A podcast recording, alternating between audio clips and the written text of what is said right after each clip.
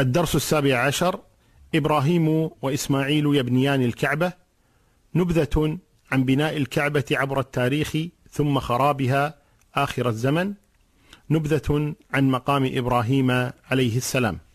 الحمد لله رب العالمين، إله الأولين والآخرين، وخالق الخلق أجمعين، والصلاة والسلام على المبعوث رحمة للعالمين، سيد الأولين والآخرين، سيدنا وإمامنا وحبيبنا وقرة عيننا محمد بن عبد الله، وعلى آله وصحابته أجمعين، أما بعد. ثم لبث عنهم ما شاء الله. ثم جاء بعد ذلك وإسماعيل يبري نبلا له تحت دوحة قريبا من زمزم. يبري نبلا يعني يجهزها، يجعلها مدببة عند دوحة، يعني تحت شجرة عند زمزم. فلما رآه، أي لما رأى إسماعيل أباه إبراهيم. هذه أي زيارة لإبراهيم الآن إلى مكة؟ الرابعة. الأولى لما قال أسكنت من ذرية بواد غير ذي زرع، والثانية لما طلق الأولى، والثالثة لما ثبت الثانية، وهذه إيش؟ الزيارة الرابعة. يقول: فلما رآه قام إليه فصنع كما يصنع الوالد بالولد والولد بالوالد. عد لكم أنتم إيش؟ أن تتصوروا كيف فعل إسماعيل بأبيه وكيف فعل إبراهيم بولده. قبله، عظمه، قبل يده، قبل بين عينيه. المهم أنه أكرم والده. ثم قال أي إبراهيم: يا إسماعيل إن الله أمرني بأمر. قال: فاصنع ما أمرك ربك. أليس هو الذي استجاب لأمر ربه بالذبح؟ ألا يستجيب بما هو غيره؟ قال: يا أبتي افعل ما يأمرك به ربك. ذبح مرة ثانية ما في مشكلة، افعل ما أمرك به ربك. قال: وتعينني يعني على هذا الأمر؟ قال: أعينك على هذا الأمر. قال: فإن الله أمرني أن أبني هاهنا بيتا. وأشار إلى أكمة مرتفعة، كوم تراب مرتفع على ما حولها. فعند ذلك رفع القواعد من البيت، فجعل إسماعيل يأتي بالحجارة وإبراهيم يبني، حتى إذا ارتفع البناء جاء بهذا الحجر فوضعه له، فقام عليه وهو يبني له مقام إبراهيم. جعله إسماعيل لأبيه، فصعد عليه إبراهيم وإسماعيل يعطيه الحجارة وهو يبني، وإسماعيل يناوله الحجارة، وهما يقولان: ربنا تقبل منا إنك أنت السميع العليم.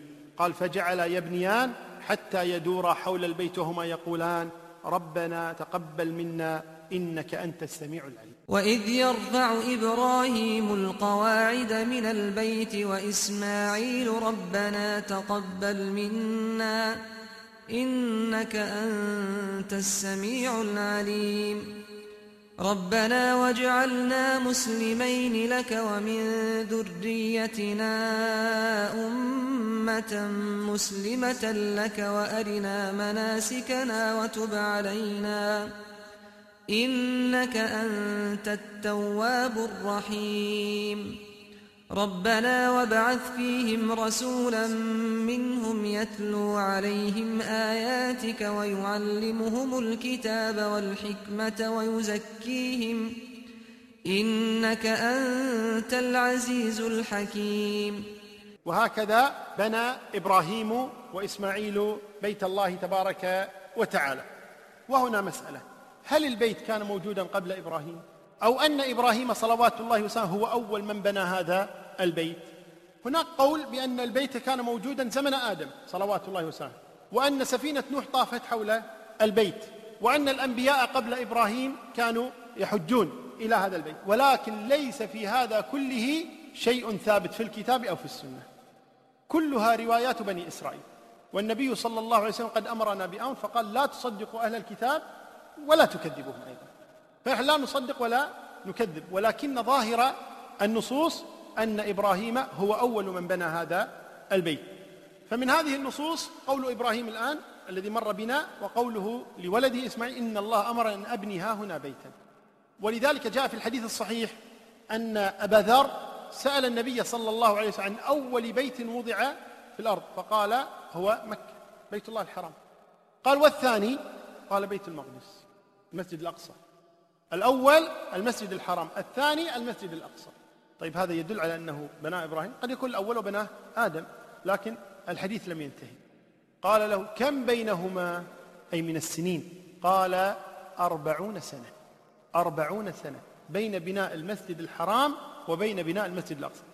والمعلوم باتفاق أن الذي بنى المسجد الأقصى هو يعقوب صلوات الله وسلامه، حفيد إبراهيم. فإبراهيم ولده إسحاق وولد إسحاق يعقوب، ويعقوب هو الذي بنى المسجد الأقصى. إذن أول بيت وضع وأول بيت بني هو المسجد الحرام، وأول من بناه الظاهر والله العالم هو إبراهيم صلوات الله وسلامه عليه.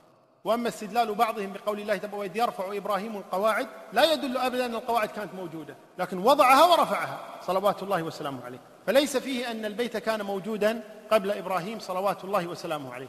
وأما دعاء إبراهيم إني أسكنت من ذريتي بواد غير ذي زرع عند بيتك المحرم، هذا يؤخذ منه أن البيت كان موجودا قبل ذلك، ولكن أيضا حمله بعض أهل العلم على أنه عند بيتك المحرم الذي سأبنيه لك، فإن الله يكون قد أمر إبراهيم ببناء البيت من مدة، ولكن لم يأتي وقت البنيان حتى جاء الوقت الذي كبر فيه إسماعيل، فجاء إليه إبراهيم وقال الآن نبني البيت، فيكون عند بيتك المحرم الذي أمرتني أن أبنيه لك، لا عند بيتك المحرم الموجود. ولذلك لما ترك إبراهيم صلوات الله وسلامه عليه هاجر وابنها لم يكن البيت موجودا في ذلك الوقت، فالظاهر والله العالم أن البيت إنما بناه إبراهيم صلوات الله وسلامه عليه. قصة بناء البيت بناه إبراهيم صلوات الله وسلامه عليه كما قلنا، وساعده ولده إسماعيل صلوات الله وسلامه عليه.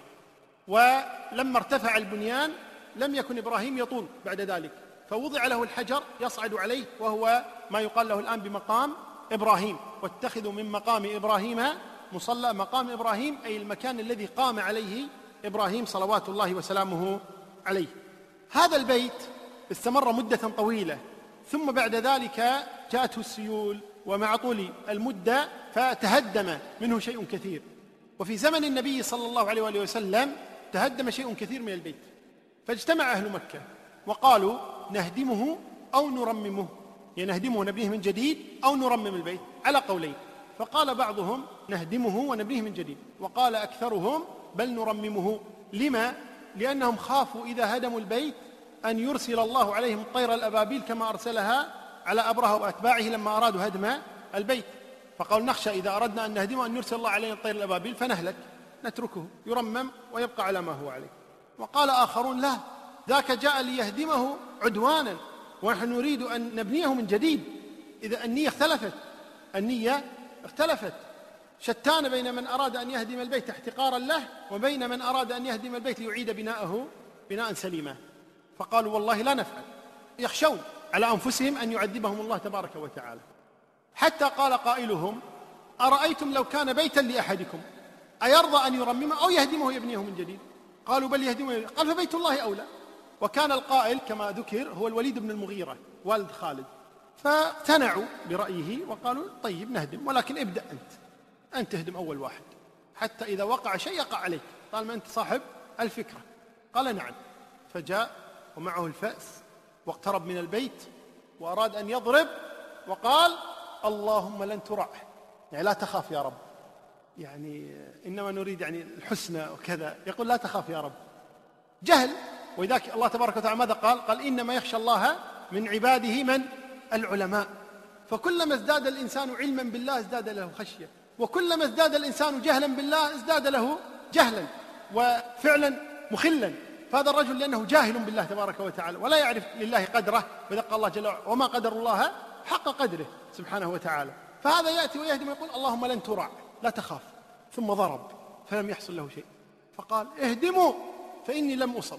قال لا، حتى تنام الليلة وتصبح من الغد ونراك سليما صحيحا بعد ذلك نهدم، يمكن الله خاش لك ليل ليل ما ندري عنه، اصبر إلى غد. فصبروا، فلما جاء الغد وإذا الرجل كما هو لم يصب بأداة، فقالوا إذا نهدم.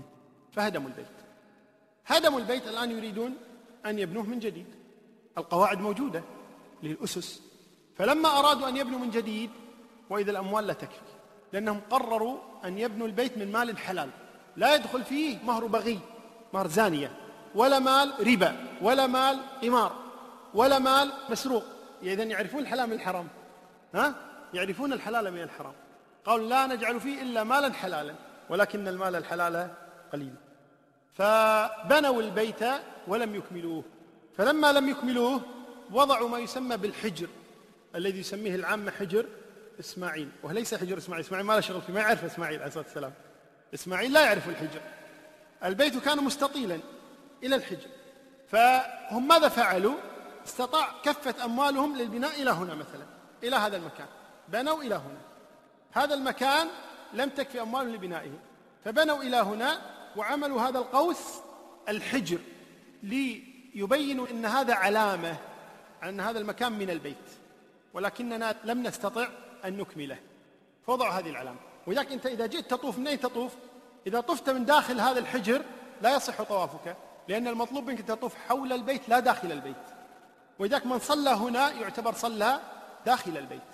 ولذلك لما سألت عائشة النبي صلى الله عليه وسلم أن تصلي داخل البيت قال صلي في الحجر فإنه من البيت، صلي في الحجر فإنه من البيت. جعلوا هذا الحجر. أعوام من الناس الآن ماذا يسمونه؟ حجر إسماعيل، مع أن إسماعيل لا يعرفه ولم يره ولا صنعه، وإنما من صنعه؟ قريش. ذهبت الأيام والليالي والسنون حتى فتح الله مكة لنبيه محمد صلى الله عليه وآله وسلم. لما فتحت مكة أراد النبي صلى الله عليه وسلم أن يكمل هذه الزيادة، لكن إذا أراد أن يكمل هذه الزيادة ماذا سيفعل؟ سيهدم هذه الجهة اللي هي الجهة التي إلى الشام والعراق، الركن الشامي والركن العراقي اللي فيها الميزاب، فأراد أن يهدم ويوسع الكعبة إلى قواعد إبراهيم صلوات الله وسلامه عليه، لكنه خشي صلوات الله، خشي ماذا؟ خشي أن يتكلم الناس فيه، ماذا يقولون؟ يقول هذا محمد الذي يدعي أنه يعظم البيت وكذا، أول ما فتح مكة هدم البيت، بس يتكلمون فيه صلوات الله وسلامه عليه. لذلك آثر ألا يهدم صلوات الله حتى تستقر الأمور، وأيضا لقلة النفقة، ما زالت النفقة قليلة، فترك هدم البيت وبنائه على قواعد إبراهيم صلوات الله وسلامه. وذهبت الأيام وجاءت خلافة أبي بكر وعمر وعثمان وعلي والحسن ومعاوية ويزيد ومعاوية حتى جاءت خلافة عبد الله بن الزبير رضي الله عنهما. عبد الله بن الزبير لما جاءت خلافته قال لحظة، أريد أن أكمل البيت إلى قواعد إبراهيم. النبي صلى الله عليه وسلم منعه ماذا؟ حداثة القوم بالجاهلية أنه يتكلمون محمد هدم وكذا وما عنده فلوس، أنا الآن ما أخشى أحدا وعندي فلوس، فأريد أن أكمل بناء البيت. وهذه قصة عبد الله بن الزبير مع البيت. يقول عطاء لما احترق البيت زمن يزيد بن معاوية حين غزاها أهل الشام فكان من أمره ما كان، تركه ابن الزبير حتى قدم الناس الموسم، يريد أن يجرئهم أو يحربهم يعني على أهل الشام. فلما صدر الناس قال عبد الله بن الزبير يقول للناس أيها الناس أشيروا علي في الكعبة. عبد الله بن الزبير حكم لمدة تسع سنوات من أربعة وستين عند موت يزيد إلى ثلاثة وسبعين عند مقتله رضي الله عنه، فقال أيها الناس أشيروا علي في الكعبة أنقضها ثم أبني بناءها، أنا أرى ذلك، أنقضها ثم أبني بناءها مرة ثانية على قواعد إبراهيم، أو أصلح ما وهي منها، ما رأيكم؟ هل أنقضها أم أصلحها؟ قال ابن عباس فإني قد فرق لي رأي فيها، أنا لي رأي. ابن عباس يقول له قال قل، قال أرى أن تصلح ما وهي منها لا تنقضها، لأن كفار مكة ماذا فعلوا؟ قلنا قصروا في البنيان، صحيح ولا لا؟ وفعلوا أشياء أخرى كذلك. الكعبة كان لها بابان، باب يدخل منه الناس وباب يخرجون منه، جعلوا لها بابا واحدا، الباب كان ملتصقا في الأرض رفعوه عن الأرض. عبد الله بن الزبير الآن يريد أن يعيدها كما كانت زمن إبراهيم، يكملها يجعل لها بابين ينزلها إلى الأرض. قال ابن عباس أرى أن تصلح ما وهي منها لا تهدم، وتدع بيتا أسلم الناس عليه وأحجارا أسلم الناس عليها وبعث عليها النبي صلى الله عليه وسلم، أرى أن تترك. فقال ابن الزبير لو كان أحدكم احترق بيته ما رضي حتى يجدده، لو كان أحدكم احترق بيته ما رضي حتى يجدده، فكيف بيت ربكم؟ ما تقبلون أن أجدده؟ إني مستخير ربي ثلاثا، أنا سأستخير ثلاثة أيام، سأستخير ثلاثة. وذاك الإنسان إذا أراد أن يقدم عليه فإنه يستخير الله تبارك وتعالى، قال فإني مستخير ثلاثا، أي ثلاثة أيام، وشوف دروي بعد ذلك. يقول فإني مستخير ربي ثلاثا ثم عازم على أمري، فلما مضى الثلاث أجمع رأيه على أن ينقضها، فتحاماه الناس أن ينزل بأول الناس يصعد فيه أمر من السماء، أيضا خافوا أن ينزل أمر من السماء. قال حتى صعده رجل فألقى منه حجارة، صعد واحد يعني كل الناس خايفة، فقام واحد منهم تجرأ وصعد وألقى حجارة من الكعبة، فلما لم يره الناس أصابه شيء تتابعوا فنقضوه حتى بلغوا به الأرض، يعني مسحوا الكعبة إلى الأرض. قال فجعل ابن الزبير أعمدة، يعني جعل لها أعمدة على قواعد إبراهيم صلوات الله وسلامه عليه، فستر عليها الستور، أي جعل الستور، ويقال عبد الله أول من جعل الستور على الكعبة، فجعل لها الستور حتى ارتفع بناؤه، ارتفع بناء الكعبة. ثم قال ابن الزبير إني سمعت عائشة رضي الله عنها تقول إن النبي صلى الله عليه وسلم قال: لولا أن الناس حديث عهدهم بكفر وليس عندي من النفقة ما يقوي على بنائه لكنت أدخلت فيه من الحجر خمس أذرع ولجعلت لها بابا يدخل الناس منه وبابا يخرجون منه. إذا ليس كل الحجر من الكعبة وإنما خمسة أذرع فقط. قال ابن الزبير: فأنا اليوم أجد ما أنفق ولست أخاف الناس. قال: فزاد فيه خمس أذرع من الحجر دخلها في الكعبة حتى أبدى أسا نظر الناس إليه وراهم أساس إبراهيم صلوات الله وسلامه عليه. وكان طول الكعبة ثمانية عشرة ذراعا فلما زاد فيه استقصره فزاد في طوله عشرة أذرع، أي رفع البيت كذلك إلى أعلى عشرة أذرع وجعل له بابين أحدهما يدخل منه والآخر يخرج منه. انتهى عمل عبد الله بن الزبير. قتل عبد الله بن الزبير سنة كم؟ ثلاث وسبعين من الهجرة على يد الحجاج بن يوسف الثقفي كما هو معلوم. كتب الحجاج لما دخل مكة وقتل عبد الله بن الزبير شاف الكعبة ولم تغيره، زايدة إلى الحجر، ما في حجر، مرتفعة، لها بابان، بابها في الأرض، مختلفة. فأرسل الحجاج إلى عبد الملك بن مروان يخبره بذلك، يعني ترى عبد الله بن الزبير كبر الكعبة، رفعها وعرضها، جعل لها بابين، خلى الباب في الأرض، تغيرت ترى الكعبة. فأخبر عبد الملك بن مروان، هو الذي حارب عبد الله بن الزبير وقتل عبد الله بن الزبير في زمنه وصار هو الخليفة بعد عبد الله بن الزبير، فيخبره بذلك ويخبره أن ابن الزبير قد وضع البناء على أس نظر إليه العدول، يعني وراهم أساس إبراهيم من أهل مكة. فكتب إليه عبد الملك: إنا لسنا من تلطيخ ابن الزبير في شيء، أما ما زاده من طوله فأقره أبقيه كما كان، وأما ما زاد فيه من الحجر فرده إلى بنائه، يعني رده دم ورجع الحجر كما كان، فرده إلى بنائه. وسد الباب الذي فتحه، الباب الثاني الذي فتحه سده فنقضه وأعاده إلى بنائه، يعني الحجاج أعاده كما كان زمن النبي صلى الله عليه وسلم كما هو الآن يعني. ثم بعد ذلك وفد الحارث بن عبد الله على عبد الملك بن مروان في خلافة عبد الملك، فقال عبد الملك: ما أظن أبا خبيب، يعني عبد الله بن الزبير، سمع من عائشة ما كان يزعم أنه سمعه منها، يعني النبي صلى الله عليه وسلم لولا أن قومك حديث عهد بجاهلية. قال الحارث: بلى أنا سمعته منها أيضا، أنا سمعته منها. قال: سمعتها تقول ماذا؟ قال: قالت قال رسول الله صلى الله عليه وسلم: إن قومك استقصروا من بنيان البيت ولولا حداثة عهدهم بالشرك أعدت ما تركوا منه، فإن بدا لقومك من بعد أن يبنوه فهلمي لأريك ما تركوا منه. أنا سامعها، يقول له الحارث، يقول: فأراها قريبا من سبعة أذرع. قال: ولجعلت لها بابين موضوعين في الأرض شرقيا وغربيا. ثم قال لها: وهل تدرين لما كان قومك رفعوا بابها؟ قالت: لا. قال: تعززا ألا يدخلها إلا من أرادوا، يعني قريش لأن رفعت الباب لماذا؟ تعززا ألا يدخل البيت إلا من أرادوا، فكان الرجل إذا هو أراد أن يدخلها يدعونه حتى يرقى، يعني يصعد، حتى إذا كاد أن يدخل دفعوه وسقط، يعني الدرج هذا حتى يدفعون من شاءوا ويتركون من شاءوا. عند ذلك قال عبد الملك للحارث: أنت سمعتها تقول هذا؟ قال: نعم. فنكس عبد الملك رأسه ساعة ومعه عصا، ثم قال: وددت أني تركته وما تحمل، يعني لو أدري كنت تركته، الآن هدمت، مشكلة. ثم ترك البيت حتى جاء زمن المهدي بعد أبي جعفر المنصور أو في عهد هارون الرشيد.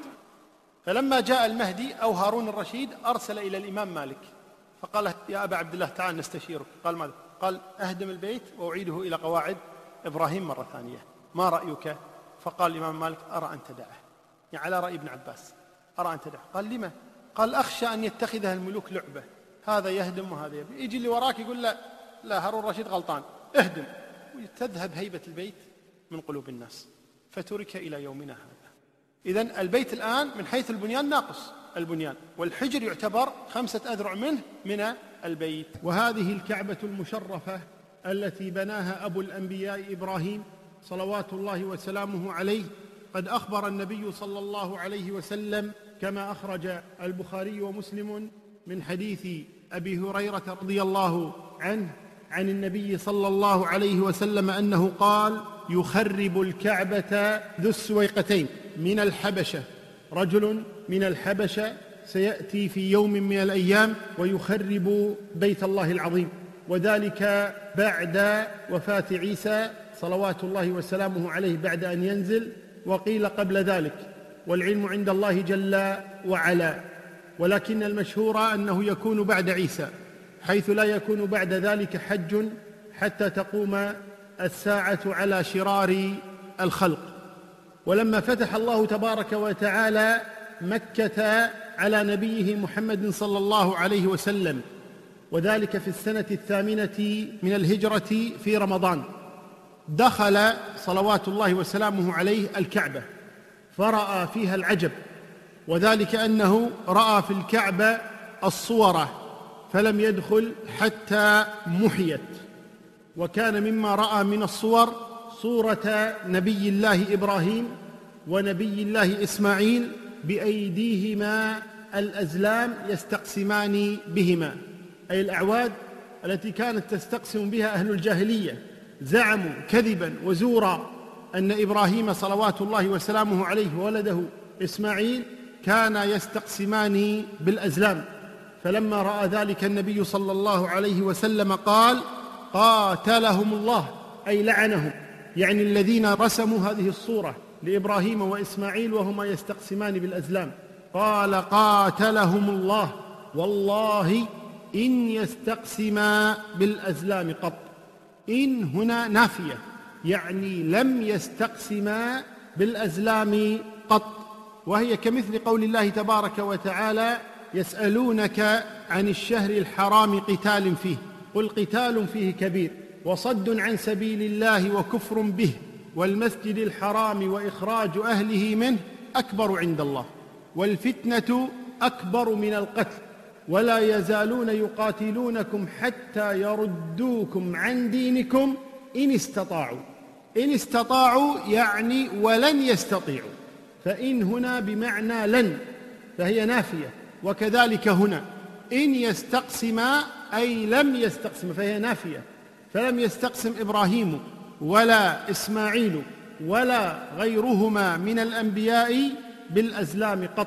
كيف؟ وقد أخبر الله تبارك وتعالى في قوله: إنما الخمر والميسر والأنصاب والأزلام رجس من عمل الشيطان. يا أيها الذين آمنوا إنما الخمر والميسر والأنصاب والأزلام رجس من عمل الشيطان رجس من عمل الشيطان فاجتنبوه لعلكم تفلحون. فكيف يقع الرجس من الأنبياء صلوات الله وسلامه عليهم أجمعين، وهم الذين عصمهم الله واختارهم وقال: الله أعلم حيث يجعل رسالته. ولما صعد النبي صلى الله عليه وسلم مع جبريل إلى السماء كما في المعراج، رأى نبي الله إبراهيم صلوات الله وسلامه عليه مسندا ظهره إلى البيت المعمور. لإبراهيم صلوات الله وسلامه عليه مقام معروف يقال له مقام إبراهيم. هذا المقام مقام إبراهيم، قيل مقام إبراهيم أي ما أقامه إبراهيم من الحج، فمقام إبراهيم عرفة، ومقام إبراهيم مزدلفة، ومقام إبراهيم الجمرات، ومقام إبراهيم الحرم. فمقام إبراهيم أي ما أقامه إبراهيم من مناسك الحج صلوات الله وسلامه عليه. وذهب الأكثر إلى أن المقصود من مقام إبراهيم هذا الذي يصلي خلفه الناس، الذي هو ملاصق بالكعبة، الذي فيه خطوة يقول الناس إنها خطوة إبراهيم صلوات الله وسلامه عليه، أثر قدم، قالوا هذا مقام إبراهيم، وهذا الذي عليه أكثر أهل العلم. قال عمر رضي الله عنه: وافقت ربي في ثلاث، أي في ثلاثة أمور. قلت: يا رسول الله، لو اتخذت من مقام إبراهيم مصلى، فنزلت: واتخذوا من مقام إبراهيم مصلى. وقلت: يا رسول الله، يدخل عليك البر والفاجر، فلو أمرت أمهات المؤمنين بالحجاب، فأنزل الله آية الحجاب. قال عمر: وبلغني معاتبة النبي صلى الله عليه وسلم بعض نسائه، فدخلت عليهن فقلت: إن انتهيتن أو ليبدلن الله رسوله خيرا منكن، فأنزل الله: عسى ربه إن طلقكن أن يبدله أزواجا خيرا منكن. وأخبر قتادة رضي الله عنه ورحمه وهو من أئمة التابعين قال عن المقام: إنما أمروا أن يصلوا عنده ولم يؤمروا بمسحه، وذلك أن بعض الجهلة كانوا يأتون إلى المقام ويمسحونه، فقال إنما أمروا أن يصلوا خلفه واتخذوا من مقام إبراهيم مصلى، قال ولم يؤمروا بمسحه. ولقد تكلفت هذه الأمة شيئا ما تكلفته الأمم قبلها. ثم قال أهل العلم كابن كثير وغيره نقلا عن بعض السلف، ونقل حتى عن أنس رضي الله عنه أن آثار قدم إبراهيم كانت واضحة، فكان أثر قدمه واضحا وأثر أصابعه واضحا وأثر عقبه واضحا. يقول فما زال الناس يتمسحون به حتى خفي ذلك الأثر. وكان هذا المقام ملصقا بالكعبة، ملاصقا للكعبة، فلما كان عمر أي في أيام خلافته أعاد المقام حتى يرتاح المصلون من الطائفين ويرتاح الطائفون من المصلين، وهو في الأصل هذا المقام كان ملتصقا بالكعبة، ثم أخره عمر إلى المكان الذي نراه اليوم.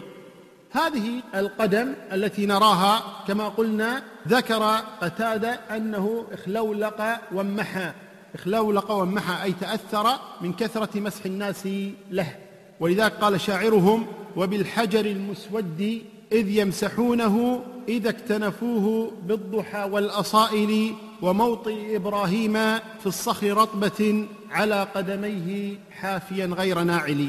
قال الله جل وعلا: وإذ جعلنا البيت مثابة للناس وأمنا واتخذوا من مقام إبراهيم مصلى، واتخذوا من مقام إبراهيم مصلى. وجاءت القراءة الثانية بفعل الماض وهو واتخذوا، إذن هناك أمر اتخذوا وهناك خبر اتخذوا من مقام إبراهيم مصلى، وكلا القراءتين ثابتة عن النبي صلى الله عليه وآله وسلم. أسأل الله تبارك وتعالى أن يوفقنا وإياكم إلى ما يحب ويرضى، والله أعلى وأعلم، وصلى الله وسلم وبارك.